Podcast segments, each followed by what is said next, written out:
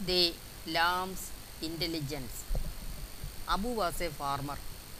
He had a beautiful lamb.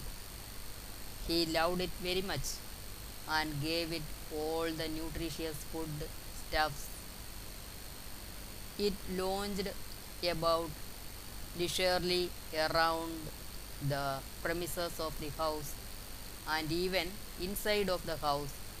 All the members in the family had affection for the lamb and very coquetted it when it approached them. There was a small barn outside the house. It was not safe enough for the lamb to save its life from the predators.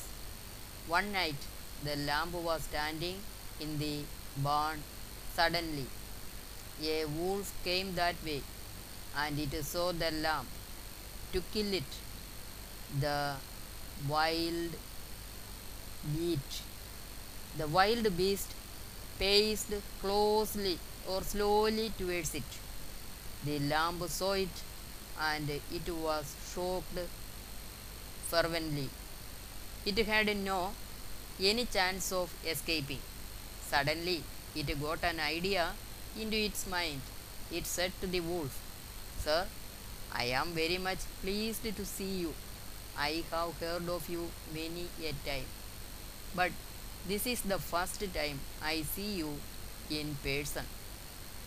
I have been waiting for you for a long time in the hope of becoming your me. I saw it a dignity and a status, but sad to say that I am too much emaciated. I repent myself, for my flesh is not enough to quench your hunger. If it is another time, I will have been fattened enough. The wolf said, You are right. Your flesh will not be sufficient for me. I will come on this same day next month, as far as you can. Please be fat enough.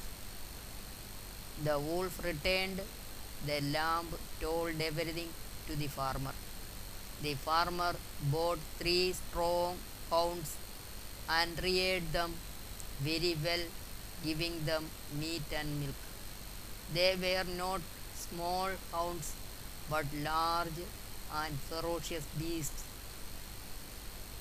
The wolf's appointed day arrived. The farmer arranged some men inside of his house, excluding the strong hounds. When it was dark, the wolf came to the barn. It called the lamb to come out of the barn. Then the lamb, as was predetermined, made a bleat to signal its master. Suddenly, the three hounds jumped out of the house, barking unbearably.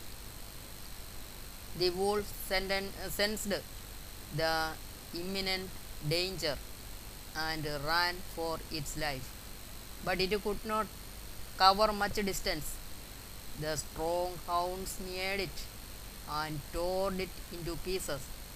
Thus, the lamb's cleverness put an end to the nuisance of the wolf.